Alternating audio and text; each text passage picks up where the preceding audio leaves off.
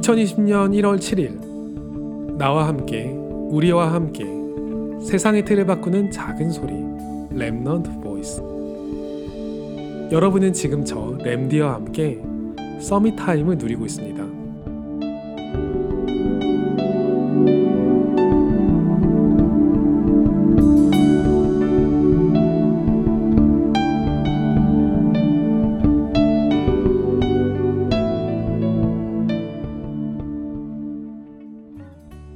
어릴 때나 지금이나 한결같이 제게는 고민이 하나가 있었어요. 다른 사람은 아무도 못하는데 나만 할 수 있는 건 없을까? 이게 부모님 입장에서 보면 이해가 안 되는 결정으로 이어지니까 걱정을 많이 끼치고는 했죠. 그런데 사람 성격이 바뀌지가 않거든요. 저는 사람들이 많은 곳에서는 일찍 가서 줄을 설 생각을 하지 않아요. 결과적으로 나까지 순서가 돌아올지 계산한 후에 적당한 위치에 서고 기다리는 시간 동안 무엇을 할 것인지를 고민하죠. 이게 엄청 답답한 성격처럼 보일 수 있지만 사실 결과적으로 제가 그것 때문에 큰 손해를 본 적은 없거든요. 그래서 무언가를 빨리 해야 한다고 하는 분들하고는 제가 상성이 안 좋아요. 저는 그럴 필요가 없다고 생각하거든요. 물론 제가 제 성격을 자랑하는 건 아니에요. 이게 때로는 게으름의 근거가 되기도 하고 때로는 큰 단점이 되기도 해요. 그런데 저는 하나님이 제게 이런 성격을 주신 것에 대해서 지금은 무척이나 감사하고 있어요. 이리저리 열심히 뛰면서 무언가를 만들어내는 일꾼들도 필요하지만 느긋하게 전체를 바라볼 수 있는 리더도 필요하거든요. 열심히 뛰어다니는 입장에서 절대 안 보이는 것들이 있어요.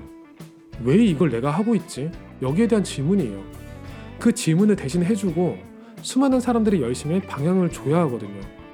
그래서 제게는 조금 더 많은 시간이 주어진 것 같아요.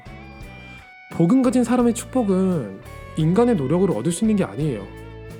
애초에 믿음으로만 볼 수 있도록 숨겨진 것이고 여기저기 땅을 판다고 나오는 게 아니죠. 그게 또 믿음 가지면 바로 보이기도 하지만 시간을 두고 정해진 때에 드러나기도 하잖아요.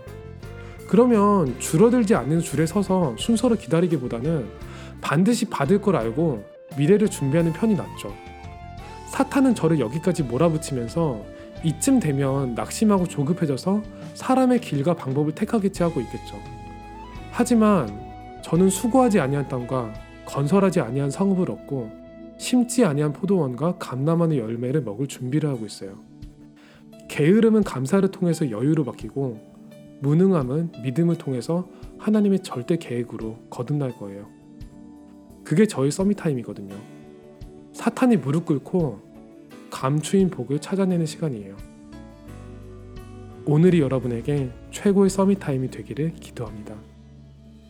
여러분은 지금 세상의 틀을 바꾸는 작은 소리 Remnant Voice와 함께하고 있습니다.